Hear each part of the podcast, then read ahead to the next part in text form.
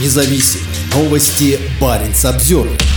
Два крупных танкера проходят самый отдаленный участок российской Арктики. Там по-прежнему много льдов. По одному из самых трудных судоходных путей в мире сейчас везут до 200 тысяч тонн сырой нефти. Танкеры «Приморский проспект» и «НС Арктик» ходят под флагом Либерии и принадлежат российской судоходной компании «Совкомфлот». 12 и 14 июля они вышли из Санкт-Петербурга курсом на китайские порты Далянь и Жичжао. 26 июля они подошли к опасному проливу Вилькицкого, разделяющему материковую часть России и архипелаг Северная Земля. Оттуда они отправятся в море Лаптевых и Восточно-Сибирское море, где по-прежнему присутствуют значительные льды. На картах Арктического и Антарктического научно-исследовательского института видно, что львиная доля акватории все еще затянута белым покровом, толщина которого местами достигает 1 метра. Суда должны прибыть в Китай в середине августа. Длина Приморского проспекта ИНС «Арктик» составляет 250 метров, а дедвейт – 62 тысячи тонн. Им присвоен ледовый класс Арк-3, что позволяет им плавать в легких ледовых условиях без сопровождения ледокола. Приморский проспект входит в состав каравана из шести судов, идущих за атомным ледоколом Сибирь. В его составе также три сухогруза и научно-исследовательское судно. В России поставлена амбициозная цель обеспечить круглогодичную навигацию по Севморпути. Стране уже удалось расширить объем перевозок в западной части маршрута.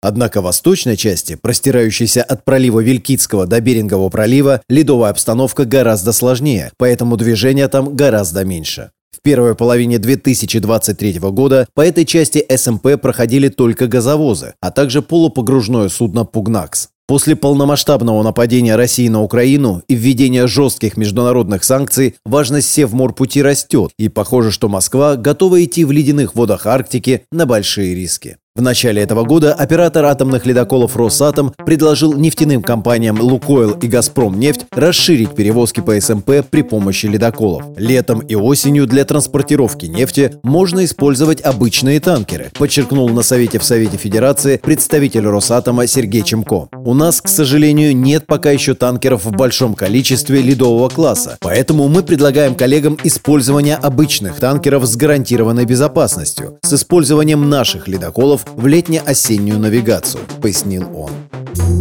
Парень Самсервер